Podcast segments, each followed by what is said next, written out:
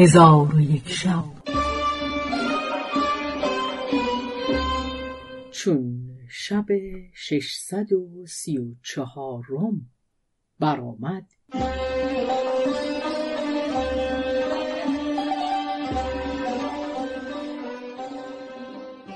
گفت ای ملک جوان آنگاه غریب با ملک گفت مهری با من شرط کن که از بحر تو بیاورم که مرا در قلعه ساسبن عادبن شداد مال و ذخایر بیشمار است.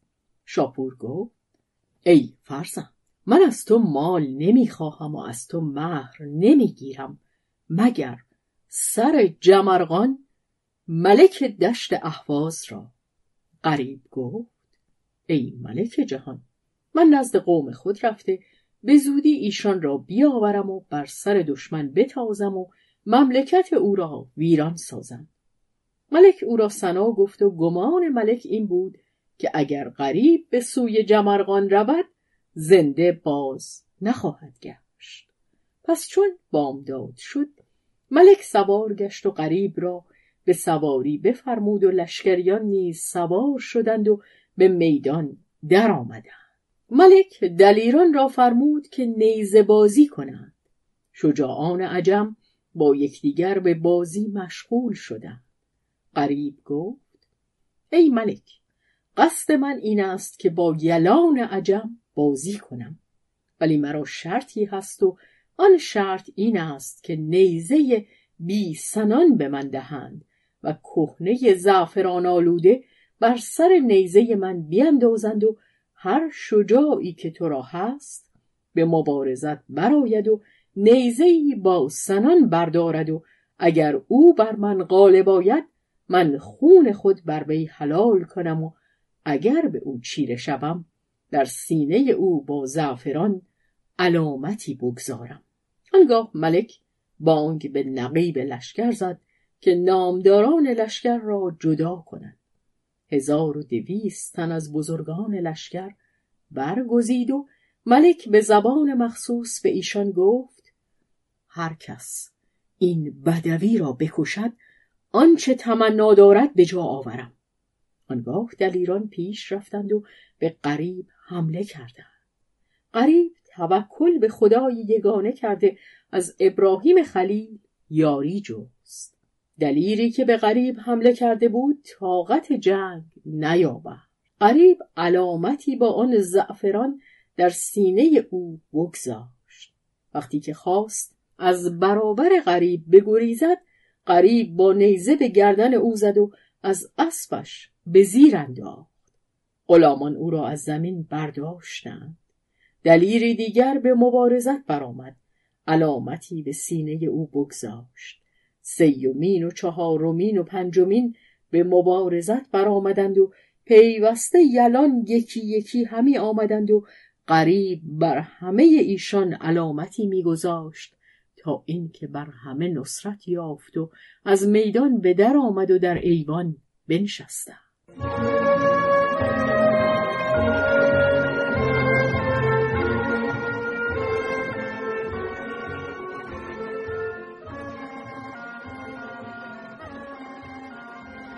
سفره تعام گسترده تعام بخوردند آنگاه ملک شراب بخواست و به باد گساری مشغول شدند در آن هنگام غریب را خرد به زیان رفت و با تأثیر شراب از مجلس بدر شد و مستانه همی رفت تا به قصر ملک فخرتاج در آمد ملکه چون او را بدید هوشش از تن بپرید بانگ بر کنیزکان زد که به منزلهای خیشتن روی. کنیزکان در حال پراکنده شدند. آنگاه ملکه برخواسته دست غریب را بوسه داد و به او گفت آفرین به خاجه ای که مرا از قول خلاص کرد و من تا هستم کنیزک او خواهم بود. پس او را به خوابگاه خود بکشید و غریب را شهوت غالب آمده بکارت از او برداشت و در نزد او تا بامداد بخفت. چون بامداد شد قریب نزد ملک شد. ملک از بحر او بر پای خواست و او را در پهلوی خود بنشاند. پس از آن بزرگان در پیشگاه ملک حاضر آمدند و از چپ و راست ایستادند و در شجاعت غریب حدیث می کردند و می گفتند پاک است آن خدایی که چندین شجاعت در این سالی بر وی عطا فرموده و ایشان در این گفتگو بودند که ناگاه از منظرهای قصر گردی دیدند که به سوی شهر همی آید.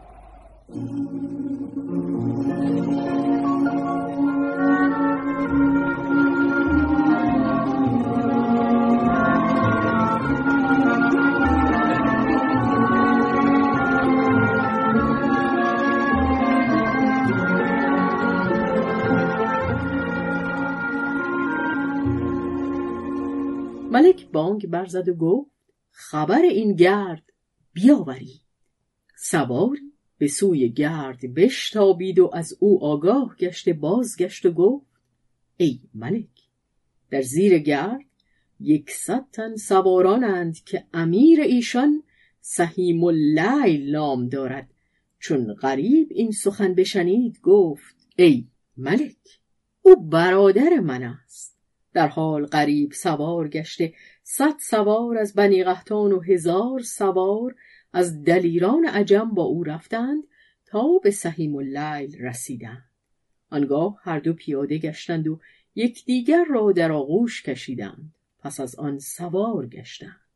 قریب گفت ای برادر پیوندان خود را در قلعه ساسبن عاد و نزهتگاه وادی اسهار رسانیدی. یا نه؟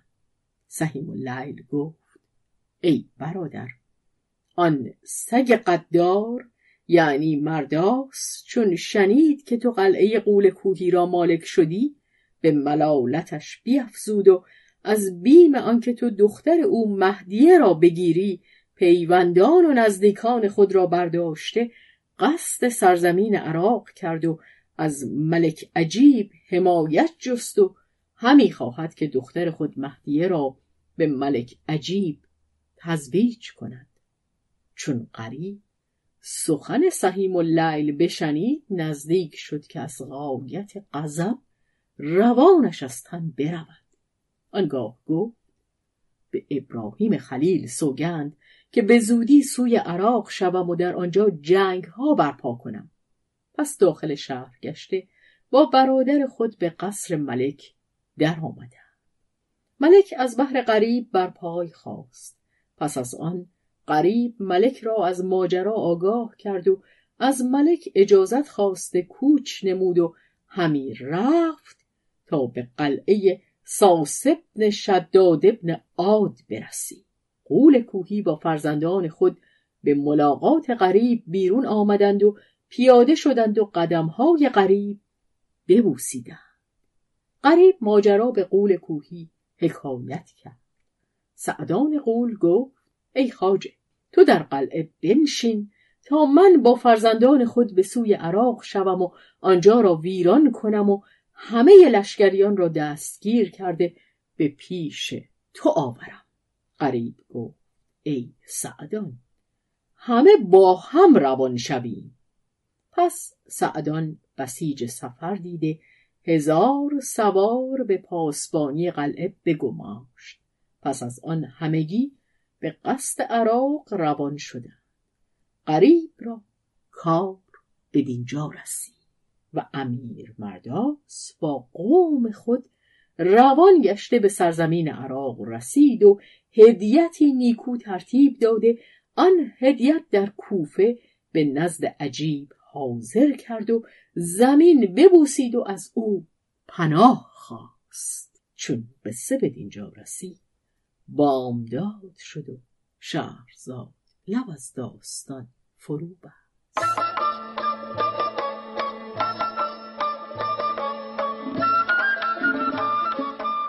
قصه گو شهرزاد فتوهی تنظیم مجتبا میرسمی